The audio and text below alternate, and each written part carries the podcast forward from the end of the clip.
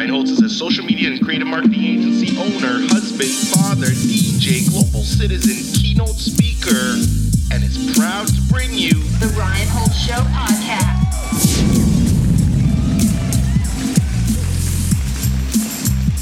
Uh, hey everyone, welcome to another episode of the Rhino Show podcast. Today we have the Gold List special. Have you coined this term yet, Jordana? Come on, man. I'm telling you. I have. I have. I've coined it. It's all you. It's all you, your creation, and I always attribute it to you. Gold is special. I, I, like the Gold List special. Uh, we have a really jam-packed episode for you today. Um, but before we begin, just a quick reminder: if you've not left a review on iTunes and whatnot, please do so. We're also on YouTube, and it's actually going quite well. YouTube.com forward slash Ryan Holtz. So we're laying all of our video episodes there. Um, I think it's extremely important, and YouTube is a is a massive platform. People love to consume content there. But without further ado, this episode is sponsored by JHG Criminal Law. Jordana Goldlist is the face behind this amazing um, criminal uh, defense uh, enterprise.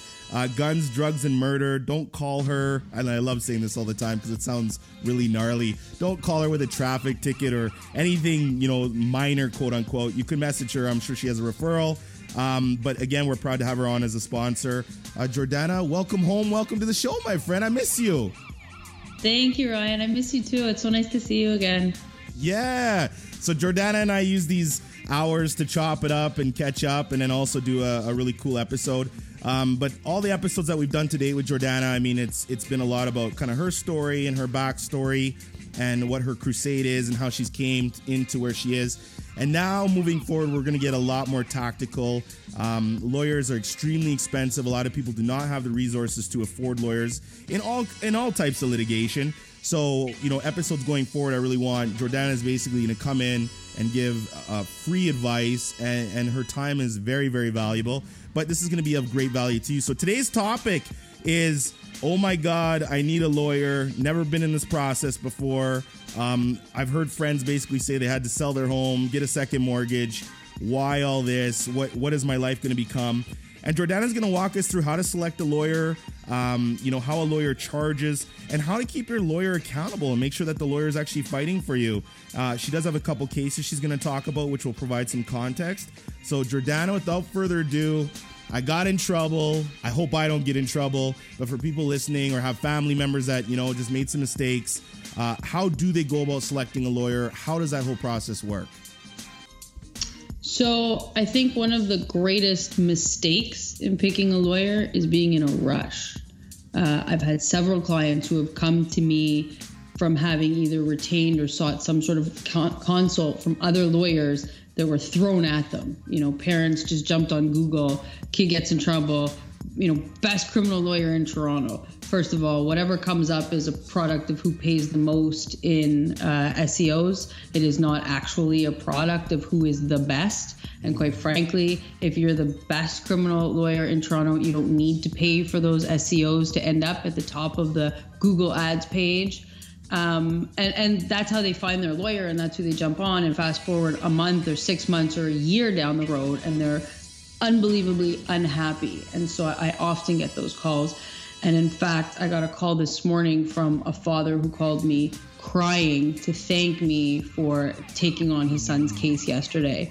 Uh, son is called. Son is charged with uh, several firearms um, and a, a significant quantity of drugs. And the first thing the family, uh, other members of the family had done was Google a local lawyer, not someone from Toronto. And this person wanted to run a bail hearing in like 24 hours without setting up a plan, without having any of the foundation you need to do things properly. And so, luckily, they did not move forward with that lawyer, recognized that they were just jumping in to collect their, you know, quick money um, and move on to the next case. And they said, wait, wait, wait, let's let's take a look and ask around. And so he, you know, client in custody is asking other guys in jail, hey, who does a really good job with these types of offenses, uh, and get some feedback. And uh, that's sort of how he came to me. And then the family takes my name, puts it into Google, and ends up on my website where they can actually see examples of cases that I've done, the person that I am, what I'm about, to decide if that's a good fit, mm. right? You know, 50% is what that lawyer can do, you know, in court, But the other 50% is still personality, right? Because mm. every good lawyer can accomplish the same thing, right? If you're a lawyer who knows how to challenge a search warrant, then you can do that. And, you know, there's dozens of those available. So then it's a question of who speaks to the client like a real person instead of just a paycheck. Who's prepared to mm. work with the family, where the personalities meet. And, you know, quite frankly, I, I'm not, my personality doesn't fit with every client for sure. E- even every client who's charged with the type of cases I do, right? And I say to clients now, the interview we do, my initial consult, goes both ways. I'm interviewing the client to see if I think I'm a good fit and he's a good fit for my practice, mm. right? It's you got to work together. And you you make sure that it's a relationship that can last a year, a year and a half, sometimes 2 or 3 years because mm. that's uh, the time frame for the average criminal case. And Jordana, So just to interject, just to interject here, because Yes. I'm curious. I know each province has a regulating body over lawyers. Is there any regulation over fees that lawyers can charge, or is it pretty much freestyle, freelance? Uh, you know, if you call it lawyer X Y Z, they're gonna have a rate. Is that is there kind of a uh, what, what's the word I'm looking for? Just kind of a unified fee structure, or does every lawyer do their fee structure differently? Every lawyer does a fee structure differently and every lawyer charges differently. So when it comes to fees, some lawyers charge by the hour. Some lawyers charge by the day. Some lawyers charge by um, it's called a flat rate that takes you through different stages of the litigation. So for me, I do, I, I charge by stage. So I have one rate for a bail hearing, and it depends on the nature of the charges and the city because I cover uh, most of Southern Ontario. So obviously, if I have to drive out to Niagara, I'm charging more than I would, you know, by going across the street to the courthouse in Toronto.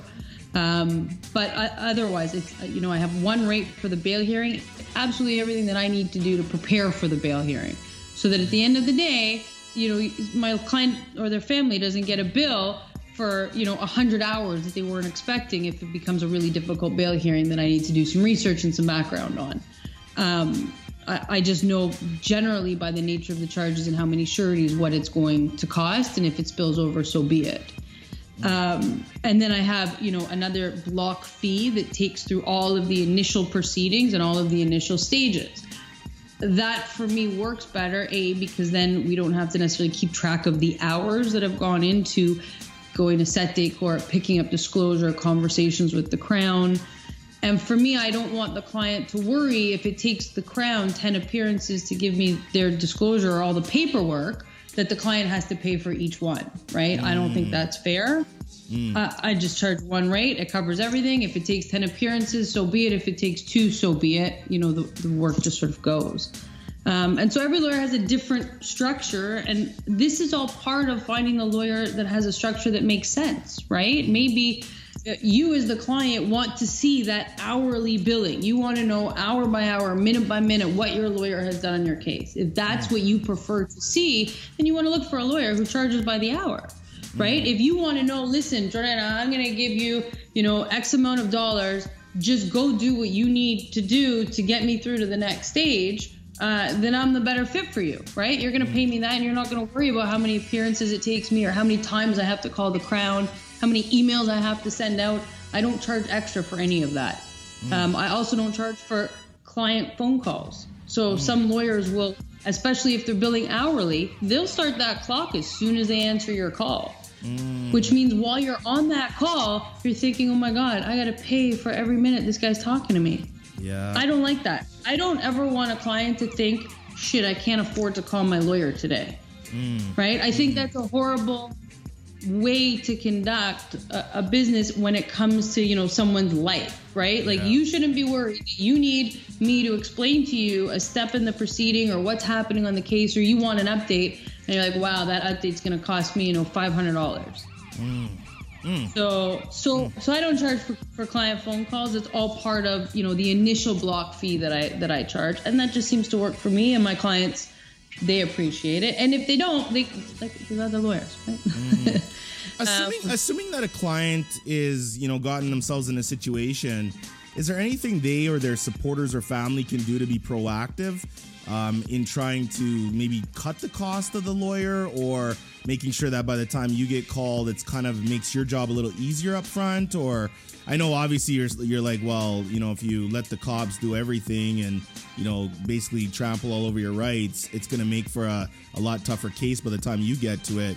Is there any kind of you know proactiveness that people who just simply don't have the knowledge of what the process is? Because most people don't if they've never been that situation and you know human nature i mean panic starts to set in so is there anything you know does that question make sense is there any you know is there anything that can go with that I mean, listen, if if a person just doesn't have the resources to pay for the upfront fees of attending court, getting the disclosure, um, things of that nature, that's something they can do by themselves, right? And quite frankly, we're now in a situation of peril here in Ontario. Legal aid, um, the the well has has really been cut short, and so there's been a lot of cutbacks from legal aid, such that people who would have gotten a legal aid certificate to hire a lawyer on legal aid a few years ago aren't getting those certificates anymore.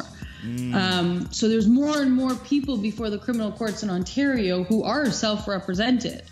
So mm. can it be done? Yes.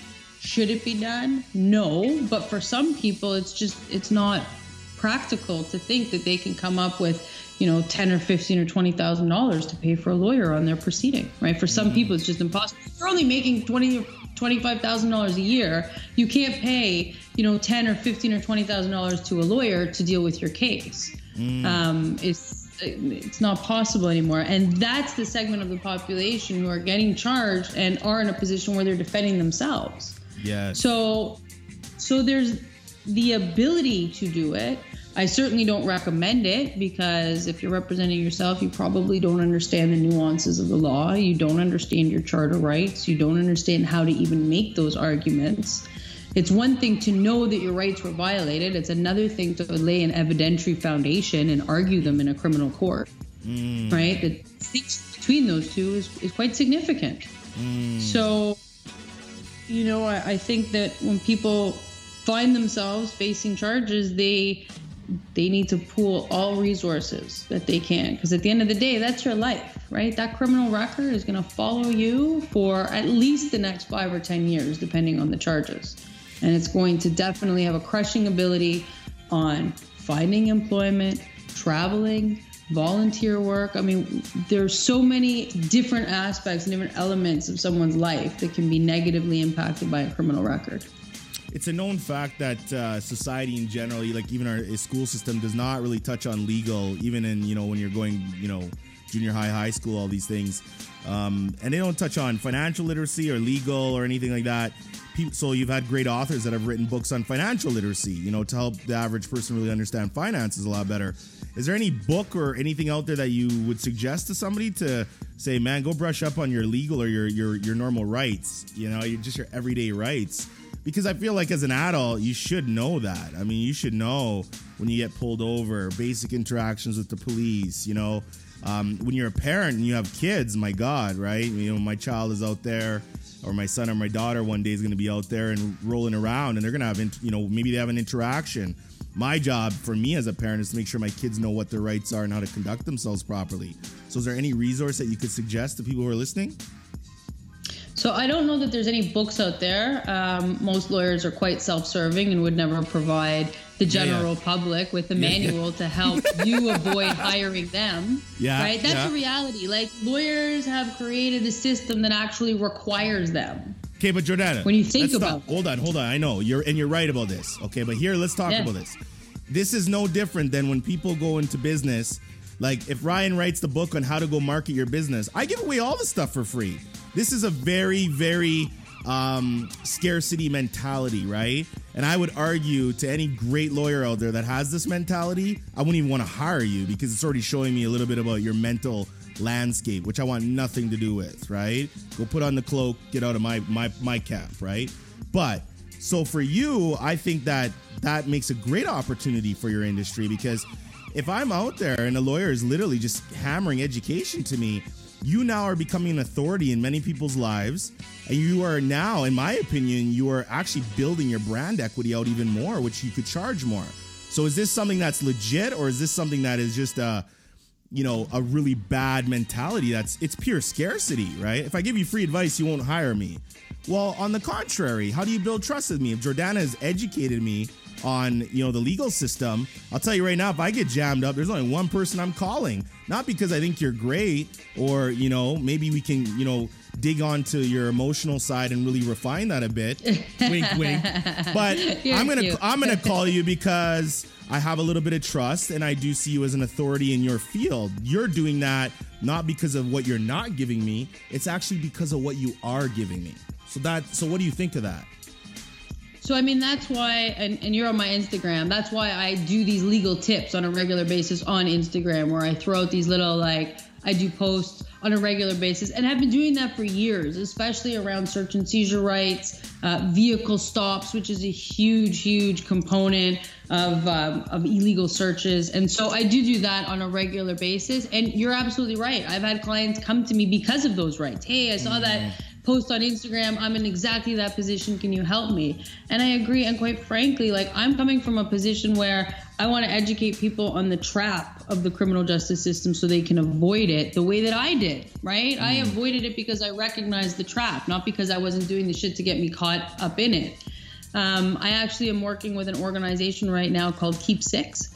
It's a Toronto based organization that has exactly that goal in mind. Help educate young people and youth on how to deal with the police and enlightening them on the fact that the justice system is designed to be a trap to keep people in so that once you enter just a little bit you don't have a system in place to help give you other opportunities or to provide you you know a framework with which to make better choices. Instead you get stuck on probation which is a system of monitoring people and ensuring they stay in the system. So me and uh, Richard Miller who's the founder of Keep Six we've been reaching out to different high schools in hopes of having that platform to teach young people about what their rights are and how to avoid the system altogether. Because if you don't enter it as a youth you're more likely to stay out of it as an adult. I, I Google I googled Richard too because I seen it on your Instagram, and uh, what a story! That's that's he's got a he's got a Right? crazy story. Yeah, He does. He does. And if you meet him, if you meet him now, he is a phenomenal human being that has spent the last three years putting his own money, his time on top of working a full-time job, sometimes six or seven days a week in construction. So like really hard work. Yeah. And he just wants to help give back and help people not make the same bad choices that he made, you know, time and time again. And he really saw a system that was developed in order to keep, you know, some of the most vulnerable members of society stuck in a horrible place. So he's he's really doing great work, and I'm uh, I'm fortunate enough to be able to help out with some of his projects and really help, you know, move his foundation in a forward direction. He's he's really got a great program going on. So circling back, people who Yes. is there a is there a resource or resources plural that somebody can go just to educate themselves? Because you we know you are an amazing lawyer and you're never gonna have a shortage of clients. And this is a this is a classic case. You can lead somebody to water, right? Like you can lead the horse or camel or whatever the heck country you come from to whatever you know analogy you want to use. But you can lead you can lead them to water, but it, it's not doesn't mean that they're gonna drink the water. You know what I mean? Right. So is there resources? Because I ask myself this too. I'm like, well, you know, I want to I want to get educated. So no, there's no simple resources. I mean, the basis of you know knowing, understanding the law is reading the law, right? Like you really want to know your charter rights, read the damn charter. It's like Yeah. it's there, it's online. If you Google, you know, Canadian Charter of Rights and Freedoms, you will now have the blueprint for all of your rights and all of your responsibilities within society. And there's a very small section dealing with, you know, your your criminal rights, right? Like there's, hmm. it's, not a lengthy text that you would have to go through. It's all hmm. there. The question is one of interpretation, right? Like how does that actually apply? It's one thing to say that the Charter of Rights guarantees me from being, you know, unreasonably searched and seized. So hmm. okay, so I have this guaranteed right to not be subjected to unreasonable search and seizure. What does that actually mean? What is an unreasonable search? What is an unreasonable seizure? The average person would not recognize that if you're the passenger of a vehicle that's stopped for a highway traffic act and the police ask for your ID, that's an unreasonable, illegal seizure. It's a seizure of your identity that they now use to check in their database to see whether or not you've got any outstanding charges, warrants, violating uh, a bail, violating probation. It's actually considered illegal if you're just a passenger who's doing absolutely nothing wrong and there's nothing illegal about the car, for example, it being stolen. So most people wouldn't be able to discern that from just reading the charter and thinking about everyday life. And that's why it's important to be able to have, you know, either a lawyer that you can talk to, uh, or, you know, we're trying to develop these workshops. Um, perhaps maybe a small book or a pamphlet to give to kids in school. I remember when I was a kid in school and I got a pamphlet about different drugs and what the drugs were, how to identify them, and you know what they can do to you. Like it was part of an educational workshop to try to just say no to drugs. I never got a pamphlet about what my legal rights were. I never got a pamphlet about my responsibilities as a c- Canadian citizen. What does that mean? How do I deal with the police? How not to? So you're right. It's not something we give to people. The same way we don't teach them about financial literacy. Half the people that I meet, including adults who are working and have debt, don't appreciate what it means to be charged interest on a credit card. Like something so mm. basic. Yeah. People aren't taught that. Yeah, yeah, yeah, yeah. Okay, but here it's it's so true. Now, if we go back and we look at the resources that are out there, you're talking about pamphlets, workshops, and books, right? Now, if we go on if we go on TikTok, TikTok's got that young demographic. No kid who's in between the ages of 11 and I don't know, 16, 17 years old is going to go read no damn pamphlet, right? Like when somebody hands me even to this day a three tri- a trifold pamphlet, it tells me that either you're dated, you're whack, or you just went and ordered it on like some cheap website, you know, and got it for a, a Right, cent. right, right. Now here's my point. You have you have your website. Man, you could you could make Yeah. your website the resource portal, right? A blog, a quick video. But then again, we talk about context and interpretation. When Jordana gets up there and starts saying all these fancy legal words, you know, I want to be indemnified and all these things, right?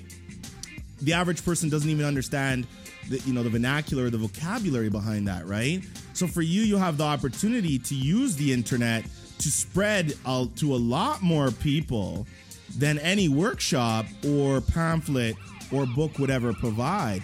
And it's interesting because before we did this episode i spent you know kind of a little bit of time just kind of googling lawyers in Canada lawyers in Alberta in Ontario just to see kind of what the landscape is. And it's amazing how, you know, I must have hit up 40 websites. Some of them, I mean, we won't talk about that because the marketing guy in me comes in and says, holy crap, this guy's charging $40 and he can't even afford a proper website. Anyways, but it, there was barely any education. There was nobody saying, you know, hey, I want to educate you on what I'm going to charge you for.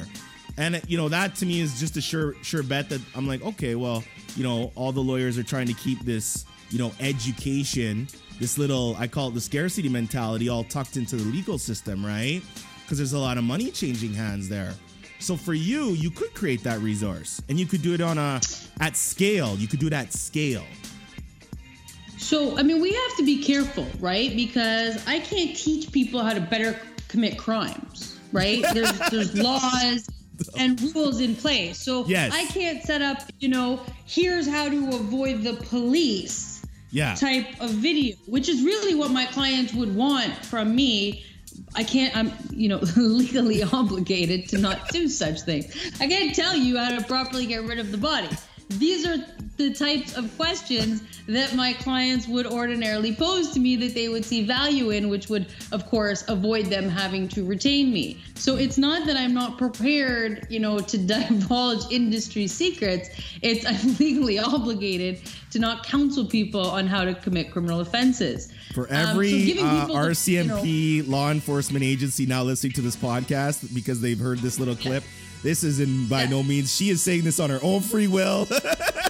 I No, no. but it's, no, it's true. You know, you want there's there's certain legal tips that just can't be provided and won't be provided because we as lawyers are obligated to not give that type of information. Absolutely. In addition, you know, assessing people's cases is literally on a case by case basis, right? It's like doctors. Mm. Until we actually review the disclosure in the Crown's case and take a look at the search warrant and the police notes, like I can't really tell you how to deal with your case, mm. right? Everyone's different. Even if you, even if I have, you know, a thousand people that call me and say, "Hey, police raided my house. They found gun. They found drugs. What am I supposed to do?" Until I actually see the search warrant, which purported to give the police the authority to enter that house, I have no idea. I literally have to review all thousand search warrants separately to understand if the police were justified in entering the house. Hmm. So as much as I can give, you know, generalities about what you can and cannot provide to police or should or should not provide to police as the passenger in a vehicle that stopped, that's sort of the end of the lesson, right? Like I can do different scenarios to describe what your rights are, but to suggest that I can actually tell you how to challenge a search warrant, each each one is different. All the mm. facts are different. The investigation is different. Sometimes the police investigate for a day. Sometimes they investigate for a year, two years, three years if it's a you know huge project. Yeah. And so being able to analyze that case is like I can't tell you how to treat your stomach ache, right? Like if Yeah. if, if someone's constantly you know dizzy, you can't Google. Well, you can Google what this is, but you, know, you should, probably shouldn't rely on that. You should go see your damn doctor, right? Like they need to do some blood work and they need to figure out what's really going on. So I do. I use Instagram to try to provide those generalities so that people understand that they do have rights and responsibilities uh, when in society, when dealing with the police. But to be able to analyze someone's case actually requires sitting down with that person and their their disclosure, their their actual case. When I say disclosure, disclosure is everything the crown will rely on to prove the case. Yes. So statements from witnesses, statements from police, uh, search warrants if applicable, and you know the police have resources at their disposal that people don't understand. They can the- now get dis- warrants. Is the disclosure related to the discovery, or is the discovery based on the evidence? No. We don't have discoveries You don't- in you don't- the criminal process. Okay. It's a prem- preliminary hearing. Sometimes we Yep. call them discoveries if there's no judge sitting, but discoveries are for civil litigation. Yeah, but when is the what do you call the term though when the when the prosecution has to give you the evidence that's stacked against your client in order to make a defense? Or am I right saying away. that right? So, no, no, no. So right away. So the process, so sort of the anatomy of every criminal case is someone gets arrested, then they're entitled to judicial interim release, what we often call bail. Uh, this often happens at the beginning of the case, but perhaps you want to wait a little bit just to be able to assess the case. And the really the disclosure process is something that's ongoing throughout the entire litigation, but you can't assess it until you have you can't assess the case until you properly have disclosure. Hmm. So the first, you know, three or five or ten or sometimes fifteen times that someone goes to court, those appearances are just to get the disclosure. And so the hmm. crown is obligated to provide everything they're going to rely on. Everything. And it's a one way street. So the defense doesn't have to provide anything. We don't have to tell you what the defense is. We don't have to tell you who our witnesses is. The only time we have to show our hands is if there's an alibi. And so if there's an alibi evidence, we have to provide that to the crown. Uh, sort of as soon as possible is generally preferred, but definitely at the beginning of the case so that they can investigate whether there is a genuine alibi. And if there is a genuine alibi, quite frankly, you don't want to sit on that, right? If you come to me and you're like, Jordan, I'm charged with this murder that supposedly happened in Alberta, but that night I swear I was at my home in Vancouver and there's surveillance video that proves that, you know, the first thing I want to do is get that surveillance video and give it to the crown and be like, listen, man, you got the wrong guy. Let this dude out of jail.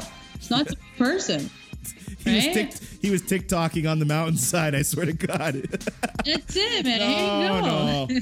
you know what though? It's uh, it's interesting because we you look at it. Is there any common personality traits uh, amongst criminal uh, defense lawyers that you feel like are, are good? Like every time I, I talk to a cop or you know I know cops, you know distant friends, family, whatever. I always ask them. I'm like, come on, man. I'm like, "D- don't you have to become a wolf to kind of catch a wolf? And so it's so funny because the answers all vary, right? You know, they're they try to do the whole like, you know, no, no, it's very separate. I'm like, come on, man. There's some human nature here. How the hell are you gonna go and catch this this wolf if, if you can't think or, or act like a wolf? I mean, and if that wolf comes back at you, you know, like there's gonna be some sort of bad things. Do you feel like you know you defending these types of people because you you know we even talked about it? A lot of people ask a criminal defense lawyer like, hey, how do you how do you defend these kind of people? How do you sleep at night? All these things, right? I even wonder. I'm like, how does like what does she do during the day? Like she just looks at blood splatter analysis and then kind of goes and has like a salad and then comes back and then you know, like like what? Like I what don't the- stop eating. I don't, I don't stop eating my salad to Yeah. examine my blood splatter. Yeah. So so so yeah. So I'm fine with it. yeah. So Doesn't is that me. is that? I mean, is that just because that's it's it's weird to the average person? Like, how do you do that? Is that? I mean, you're you come from kind of a different background where you've you've you've seen those kinds of things prior to being a lawyer, but even some of your uh, peers, where they you know you talk about all the time, they come from great families and stuff. Does that change a person? You think when they they start seeing those kinds of things, or is that where that that guard and that that you know kind of balance starts to really kick in? So there is a full range of personality within the criminal defense bar, within criminal lawyers, period, right? You have every type of personality doing all different types of work. I, I know lawyers that are unbelievably patient and compassionate and kind. And generally, their practice reflects their personality oftentimes when you have criminal lawyers who are able to be patient and compassionate they're often dealing with clients with serious mental health issues because they need that patience that compassion someone who will explain things over and over again. Um, that is not me. That is not Yeah. my personality at all. And as a result my practice does i I have very very few clients with uh, severe mental health issues because I don't have the patience and the time to dedicate to them, and it does a disservice to them. And I mean that honestly. I think that people who are suffering from mental health issues deserve to have someone with that level of compassion and patience that I don't possess. This doesn't shock I- me, though, Jordana. It doesn't shock me at all. I I'm know it surprised, doesn't. Not surprised by this fact at all. I'm brutally honest. And Mm. that turns some clients off because if I think your case is uh, horrific, I'm still prepared to fight it, but I'm going to be honest. And some people don't want to hear that. Some people want a lawyer that tells them, no, we're going to win this 100%, I promise. Any lawyer that makes promises of a result is a liar. That's like number one rule. If you have a Right. lawyer who's going to promise you a result in court before they even know who the judge is, your your lawyer is a liar. It's not possible to guarantee a result. Okay. The the case completely hinges on the disclosure, the witnesses, the testimony in court, the judge you draw, and quite frankly, it is often the case that some laws are overturned overnight. So you don't know what the appellate courts are going to do with a specific set of facts on any given day. And so I tell clients whether or not I think they have a good defense, whether they have a bad defense, strengths and weaknesses, what I think we should do, what we can do, but to guarantee a result, to promise them a win, to promise them anything, uh, no, your, your your lawyer is lying to you for sure. You can't make those promises. Um, Yes. So I, I think that's part of the interview process in finding a lawyer, right? Like our, our theme for the conversation is how to find the right lawyer. You know, go on their website. As you saw from your survey this morning of the 40 different websites, you know, or 50, whatever you looked at, every lawyer has a different website, a different look to it, a different color. If you jump on my website, you know, you're seeing black and red, and you're seeing access to my podcast, access to my TEDx talks. You're going to see my, a page that lists my philosophy. Read it. If you like it, call me for a consult. If you don't like it and don't agree with my position, if you don't want a lawyer that's, you know, straight up impatient, but does a really good job because I know what I'm doing with the type of cases that I do. Uh, if, if that's what you want, give me a call and come in. You know, but if you don't want a lawyer that's gonna sometimes swear and have tattoos and come to you know come to the office in jeans and a t-shirt, you're hiring it. the wrong person, right? I you will it. not see me in the office in a suit. It's just not happening. I go home after court from wearing my suit. The first thing I do, jeans and t-shirt. I'm in the office. Uh, you know, maybe I've got a blazer on if I'm meeting someone for the first time. Maybe, sometimes not. But like, that's just who I am. And some people want a different personality, and I'm okay with that because if you don't want someone with my personality, then I don't want to represent you. There's enough mm. clients out there to go around that like. I think that, you know, as lawyers, we do a disservice when we try to dumb down our personalities in order to fit that boring lawyer mm. mold. Jeez. You know, I, I, I'm just at a point where it's like, this is me, take it or leave it, and this is my personality. And so I've met uh, lawyers across the board that do different things too, right? Don't forget, my practice is limited to a certain type of criminal offense. There are lawyers who, you know, just focus on sex assaults and they have a different personality. There's lawyers who focus on impaired driving cases, and that's what they do.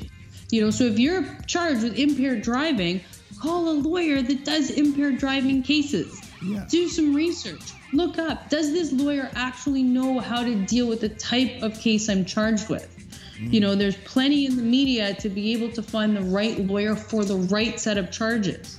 Mm. And and not every lawyer is suited to do every type of case. Impaired driving charges are very technical in nature. Mm. They have nothing to do generally with witnesses because it's basically just, you know, police pulled someone over, you got a breath technician that took the sample, did they take it in a timely fashion? I mean, that, I'm bored even talking about it, let alone actually doing those cases. 'cause It mm. doesn't fit my personality. So anyone who calls me with impaired driving cases, I, I refer to other lawyers. I send them away. You know, and again, not because I dislike the person, but I don't have the personality to sit there and be so technical on a case. I don't want that. I'd rather pick through a search warrant word by word and figure out where the officer may have been lying, where they got it wrong, where the, you know, issuing justice was deceived. I mean, that's really what I focus in. Things like lo- that, things like murders. the people that love you, I mean, they they do they do love you. There's uh, you have some sort of court typist or court reporter or something like that. It, I think seen our, our thing on LinkedIn and then she liked it and then sent me all these messages and she's like, I love Jordana and I said, Have you seen her in action? I said, I'm still trying to get a vlog video of her in the courtroom and then she started laughing. I was just joking. Um, and then Yeah, yeah. Uh, she's like, I've seen half of Ontario in action. And I'm like, okay, well, I guess that's a good point too. But it seems like people really you you really stand out. I mean, it, it does, right? I mean, you're you're somebody. I've sat in a courtroom just to look at cases, and I mean, some lawyers look like you got the lawyers that look like they don't even know how to dress themselves, and the coffee spilled all over, and they're kind of show up and slap themselves down, and you know, and then you got the other lawyers that are like, you know, I've been watching Suits a lot. You know, I really love you know the characters. Then you got the other ones that you're like, wow, this is like I would never very disarming characters, you know. Are you somebody how do you what is your brand? Like how do you characterize yourself? Cuz you talk about, you know, this is my specific clientele, but out of all the lawyers, like if I was to do a consult with four different criminal defense lawyers and you did kind of describe how you're, you know, hey, you get to the point, you tell them what's up, but just in terms of pure like look and appearance, do you think you kind of set your your all to your own or you've met a lot of other lawyers that, you know, definitely got your vibe too? Uh, no, I, I think I've over the years have you know developed a, a look that matches my personality. I certainly didn't at the beginning. It was all like black and gray suits and plain tops and very you know. But I thought that's what I needed to do to be a lawyer, right? Like I, there's a mold that we expect lawyers to be, and I thought that that's that's what I had to be. And over the years, um, you know, it's it's transitioned a little bit. I I still believe that there needs to be a level of professionalism in the court. Um, I saw a lawyer the other day in like her superior court robe. So you know you see on TV those Yeah, lawyers with the yeah. long robes, right? We have to wear those in superior court. So whenever I wear those, I always have to, you know, I'm always in black pants underneath and you know simple shoes, and it, it's just there's a level of professionalism that comes with being in superior court.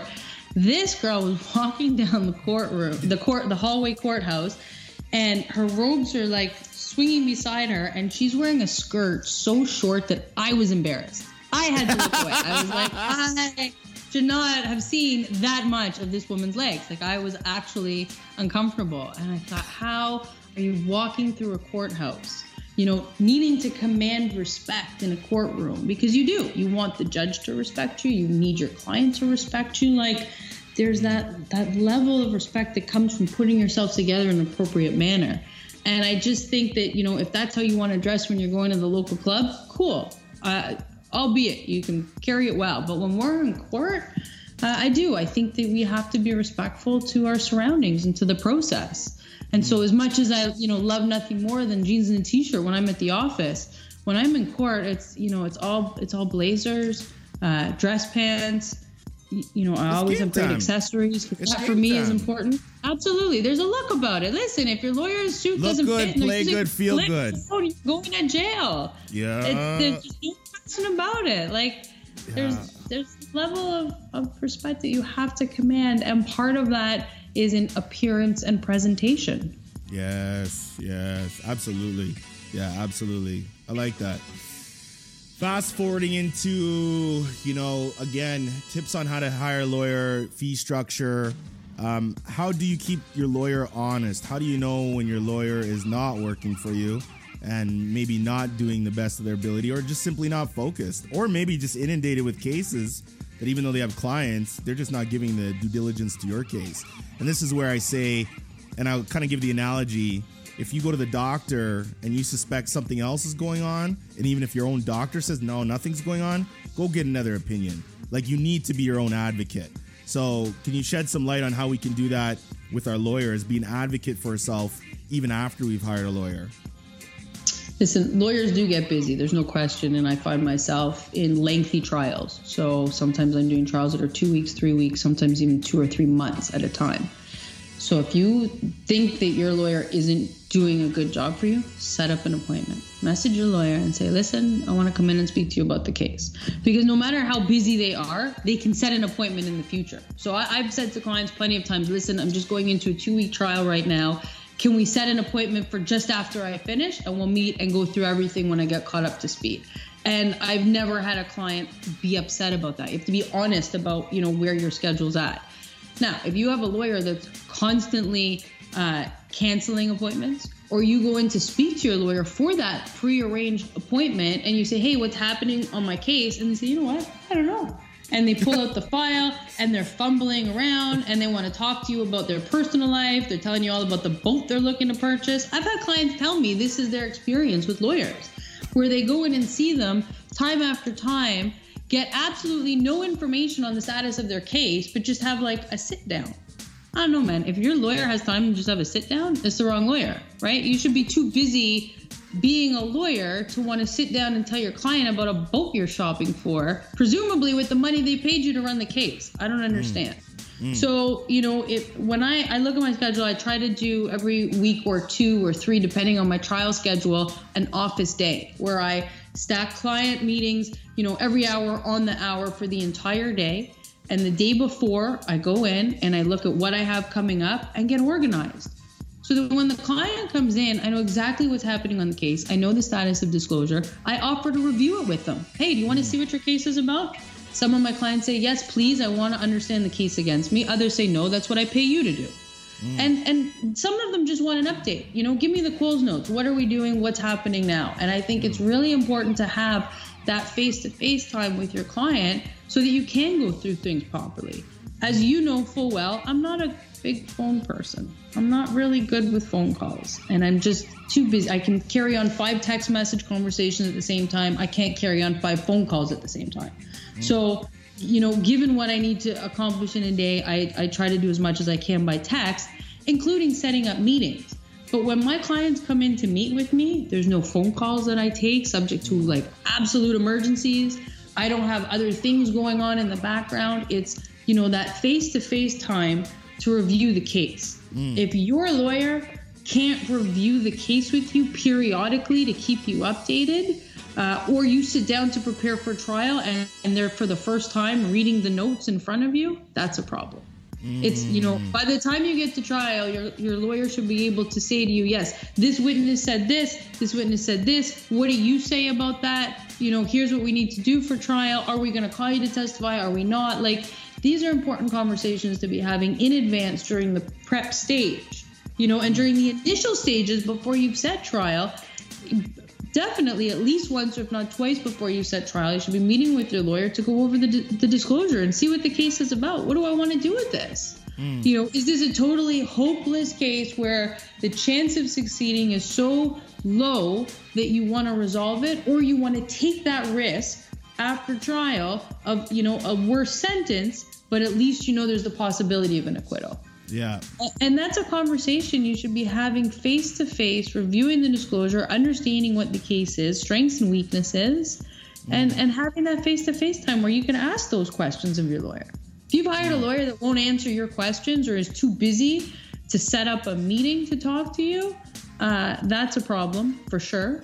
Mm. Now, it may be that there's not enough disclosure. I have some clients that, you know, they want to meet with me, but I know I'm waiting on five key cases of disclosure or five key pieces of the Crown's case. And mm. until I get those, I can't make the proper assessment. I'll say to the client, listen, we can meet, but there's no point because I can't give you that proper analysis of your case right now. Let me get these five things from the Crown, and then we sit down and we go through everything together. You know, it's like building a puzzle if you're missing a third of the pieces. You just can't do it, right? You're never going to see what the full picture is. So sometimes those meetings are best put off, but at least have that explanation. Okay, I understand this is what's going on. Interesting. How important is the, a lawyer's personal life to what they do as a profession? Such a great question. Because your life, I mean, your your your lifestyle is kind of like your work. It seems like you work a lot. You intertwine a lot of it. How important is? Um, it- it's a good question. I mean, any any kind of uh, partner or business person that I'm going to do business with, I do. For me as a client, as a customer, I always try to assess, especially if I know it's going to be a long term ish relationship. I always try to, you know, I look at their pictures on their wall. I look, I just try to get a sense of who the hell is this person is personally, you know. And I've, I've met a lot of people back in the club days. I'm like, holy crap, this person was this way in the office, and now they're on a speaker going nuts. Like, and, and- and not that I'm judge, judge, not that I'm judgmental, but in certain cases I was because I'm like, if this person can flip the switch that hard and that crazy, it made me feel like completely just, you know, I was almost turned off because I'm like, whoa, whoa. I get that everybody wants to go and have a good time, but you know, I always, I, I'm, I'm sorry, personal does impact professional. Like we're human beings. I mean, off the sheer raw emotion and nature. So for you, how much, like, how does that impact? You know, because I just think it's like going to a doctor. I don't want to ever see a doctor at the end of their day. They're so tired. Like I want to see a doctor nine o'clock in the morning, ten o'clock in the morning. My cap is one o'clock. Like I don't want that two thirty feeling coming on when my doctor's like, you know, we're just gonna do a biopsy. You know, I don't even know. Maybe you went to lunch and now you're drunk. I don't even know these things. You oh know. Oh. No, and I'm, I'm shedding a little humor on it, so so people listening get some entertainment value. But you know, what is the answer to that question? How much does the personal affect the professional? Right? I've got to know you on on kind of both levels a little bit, and you know, you you see, you definitely have that. You know, it's the switch, right? And you you have to beat it up. You have to kind of beat up the switch a bit. Um, but the switch is different. You definitely do have another side, which is great. Um, but then on your law side, it's same like you know back in my football playing days, man. When it was game time, it was just a different dude that showed up. You know, I did a lot of work, a lot of practicing, and then when that ball snapped, I mean, it was all hell. All hell broke loose, right? And it's a good thing. So where where are you at with that? We know your emotional scope. So yeah. But but that's the same personal or professional, right? Like and it's funny, I, I'm super honest with my clients about that. I tell them I am not an emotional person. I'm not here to provide you with life counseling. I'm not here to help you make better choices. I'm honest about that from the beginning because I, you know, I want people to understand if you're looking for that lawyer that's going to be your friend and hold your hand and tap your shoulder and tell you that everything's going to be okay, don't hire me. Wrong person. Not or choose. I don't I don't agree no, with no. not. It's I don't it's agree with not. me. It's it's not. It's just No. it's not me, especially not because of what I do, right? Like you talked earlier about me reading blood spatter reports. You're right. Like I am so divorced in so many ways. Like I have such a keen ability to compartmentalize that I really can analyze autopsy photos while I'm eating my lunch on a murder trial. It doesn't it but doesn't that go- me. but that goes somewhere. Now the salad, we're hu- we're human beings, so we know where the salad goes, and it leaves the body at some point. We get that. But everything else, wink, wink, nudge, nudge. Everything else still has to go somewhere when you compartmentalize it. That's that. That to me is like even questions we've got. though. I, I know you don't understand that or believe that because the emotional you is like, how can that not bother you? It really doesn't faze me. It's No, really no. what I do. It's like the surgeon, you know, like eh, No, no, no, no, no. That part, no, no. On the professional standpoint, no. I, I'm crystal clear on that. I think that I can un- totally understand how that that doesn't bother you. It's kind of like the same thing as first responders and stuff that Right. show show up and they're seeing, you know, just terrible situations. Absolutely. If you let that get to you, I mean, first of all, you will become a basket case, in my opinion, pun intended. Um, you will not serve the people that need your help in that moment as best as you can because you're you don't want to be emotional and dramatic with somebody who's already emotional and dramatic, right? So I get that on the professional level, but it's you know once you kind of lock up the professional box and you're like, okay, cool, like this, this is what I do for a living, this is what I'm doing. I get that, but man, you know, it's just simple things like you know when you brush your teeth or you take a shower or you you know maybe got a couple minutes to yourself and just you know you're kind of thinking as more of a personal you know level on as a human being. You know, does anything ever kind of flash in, or you're just like, no, no, whatever.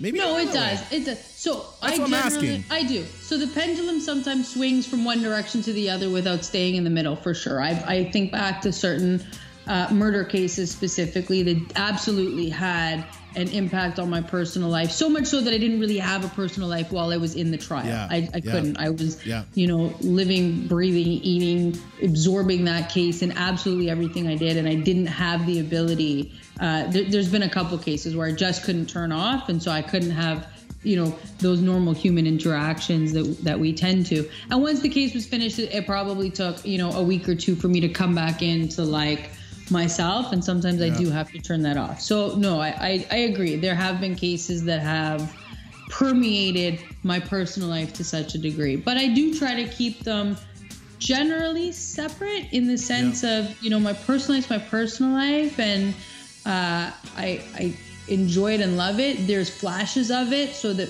you know my clients and, and their families know my background for sure because i think that's important. Um, it informs what i do in my professional life in a large degree. It it informs the degree to which i'm prepared to fight for a client and i think it's important for them to understand where that comes from.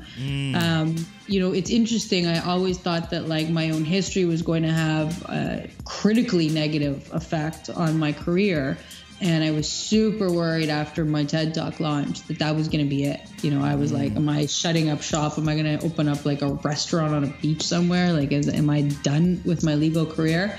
And and one of my clients called me and it was you know probably one of the most amazing responses to hear aside from just you know general accolades. He said i always knew i hired you because you were the one that was going to be prepared to take a risk in every step of my case that you were just prepared to put yourself out there to full degree and now i understand why. Like hmm. you're the one who made it when you shouldn't have. You know you doing everything you did was always a risk and you've always been that risk taker. And and i knew that's why i hired you. I just didn't appreciate the background that informed that. And that to me was amazing. I i love that. So my personality certainly has become more accessible in a lot of ways.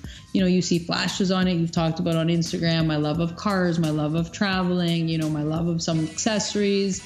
Um, I'm not married. I don't have kids. I, I don't have that personal background. And so if someone wants to talk about their kids and how hard it is to raise kids in this generation, like, I, I don't know. I can't help it. right? Like, like I, I can't, you know, and honest about that. I've had plenty of parents that call me crying over the state of, of their kids. And I say to them, I'm honest about it. I don't have kids. I can't imagine what you're going through right now. I can only appreciate, I can only imagine how hard it is, you know, to have your child in jail and charged with first degree murder. I can assure you that I'm prepared to fight to the best of my abilities and with, you know, every resource available to me to ensure that we get them home to you. But if, mm. if you want me to tell you that I understand how it feels, I don't. I don't know what it's like to have kids then, mm. and have that need to protect them and not be able to do it. Right? Like I, I don't know. I think the way I can speak, but because I, I'm I'm a newish father, three years, and I mean pre kids and post kids. I love my kids. I mean, and I mean it's the only analogy I could ever get because I get so many people that ask me that don't have kids that knew me when I didn't have kids, and uh, they're not ever shocked about how the way I reacted to having children. I mean, I'm I'm all in. Uh, this, this, but it's a difference between playing a high limit po- poker game that literally says you sign this paper, you lose this game, you're done that to me is there's no level that I think life could ever teach me on that without even experiencing kids because somebody who loves to have you know try to uh, you know control a situation as best as I can and be proactive when you have kids that all goes out the door because the best thing you can do is get them prepared and and train them and do all those things and parent them and love them. But man there's life then life comes in. Kobe Bryant right? I mean look look look look what goes Wow. on there you know? And man, helicopters and millions and money, and then life comes and says, "That's it, it's done, it's over." You know, and I mean, Heartbreaking. so Right? So we tell we tell ourselves, put your head down and have that steely-eyed focus. And then life sometimes says, well, if you do that too much, I'm gonna come and slap you upside the head. And I mean, there's there's unfortunate circumstances there. So for you, you know, I always kind of go back and forth to the the personal and professional. It's no surprise that when you shared more of your story, more people were receptive because you actually humanized yourself, right? There's still components of you in your life that are a complete mystery to me. And that and that mystery to me creates a complete disconnect. And when I create a disconnect inside myself, it doesn't allow me to fully get to know that person in the way that I want to know that person. And given that situation, that can leave a lot of great relationships that could have been that get left on the table. I hate leaving a great relationship that I think could have been a great relationship on the table because amidst uh, material crap and business and accolades and awards, people run this shit. We will always run this shit. So without people, we're done. Like, you know what I mean? And that's that's why people and I don't even like the average person. I make that very clear. I'm the guy that likes to be alone. I have a lot of friends, but I've always said sometimes a general never travels with their army. I don't need to roll 50 deep. I like to, you know, boom, boom, boom, you know, and I'm very, you know, my circle's small that way. So for you, I find you fascinating because there's there's una- there's little shadows, and you know, I've you know I poke into them a little bit and shine a little flashlight, you know, put out my little you know You're crime scene such a tape. liar. You come out like a fucking act, a little fucking. Are you crazy? You're like that guy in the subway tunnel with the big, huge light, like the big spotlight that's just like shining in to see where that shadow goes. You don't do anything little. You're a liar. but think no, but but think about it from the it's this perspective though is that if you don't like if you if somebody doesn't do that, can you imagine like if you rolled in your whole life professionally too, because this is on a professional level too, is that could you imagine somebody never like just said took you aside and said Jordana, maybe you should think about this, this, and this, and maybe it could be on a professional level, whether it's coming from a mentor, whether it's coming from a peer, but somebody that just had it's not even the balls, but just like, yo, I actually care enough to say something, whereas most people they just da da da da da. You want to go out next week, right? How's the next case? superficial fluff, right? And it just, I mean, it's, that's such a waste of time, you know? I just don't like superficial. Oh, it's boring. I like the gnarly stuff. I like the nitty gritty. And that's why, yeah, I'm an I definitely am an axe person. And I'm uh, a polarizing character to some. If you ask 100 people that have came in contact with me, on an intimate level, 50% will say, I hate that guy, not for bad reasons. I just hate that guy. That guy pulled out every insecurity, bothered Yep. the crap on me. And then there's 50 of them that are like, I freaking love Ryan. I mean, my God, I love him. But that's just the way it is, you know? But I don't dish anything that I cannot take. I don't do Right. that. No, So no, no. I, I do. I see that. And Like- and when I say you're not the guy with the little flashlight, you're the guy with the spotlight. I say that with the greatest love because it's it's true. Most people do not push. And you know, I've told you this before. I think it was like around the summer when you started like digging without us having the microphones in front of us. You know, we did Yeah. a couple of these. We spoke a couple of times. We were on like a good. You wanted me on the podcast. Cool. We, you know, have great conversations. Uh, your fans are loving it, and I really love that, and I, I like that interaction. But I remember this summer, um, it was like August.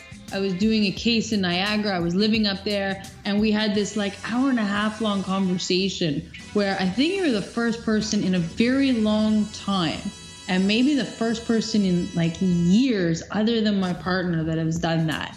That is just like what is bullshit you talking about? I want to know this. No, I want to know this. And you just like asked the questions that you wanted the answers to about me. And at first I was like, what is happening here? Who is this guy?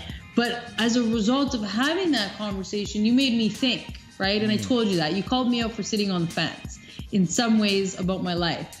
And I didn't understand because you know this last few years has been the most honest I've ever been mm, mm. about my life and who I am. I'm like, how can I be sitting on the fence when I'm actually like making you know these steps and these strides? But you saw them as being so short in a huge marathon. And and you called me on that and I I got off the phone and it stayed with me. You know, those are conversations that stay with me. The superficial bullshit of like, how was your day? How's your next case? What are you doing? Mm, like, that's really nice, but it's the conversations that you have with the big spotlight or the axe, you know, whatever analogy we use that actually matter. And I mm. think it's so important for people to have someone like that in their life that forces them to really think about their life because that's what helps each of us become better people, right? Like, But, but do you think I you do that? that. Do you think you do that for people? Do you do that? Because I, I could argue that I'm the one that that that made that took this to where it is, and it was on my choice, right? Because otherwise, it would have just been, you know, it, you would have been a, a person that I was like so cool. I'm a true crime fan. I'm like this Bruce McArthur guy.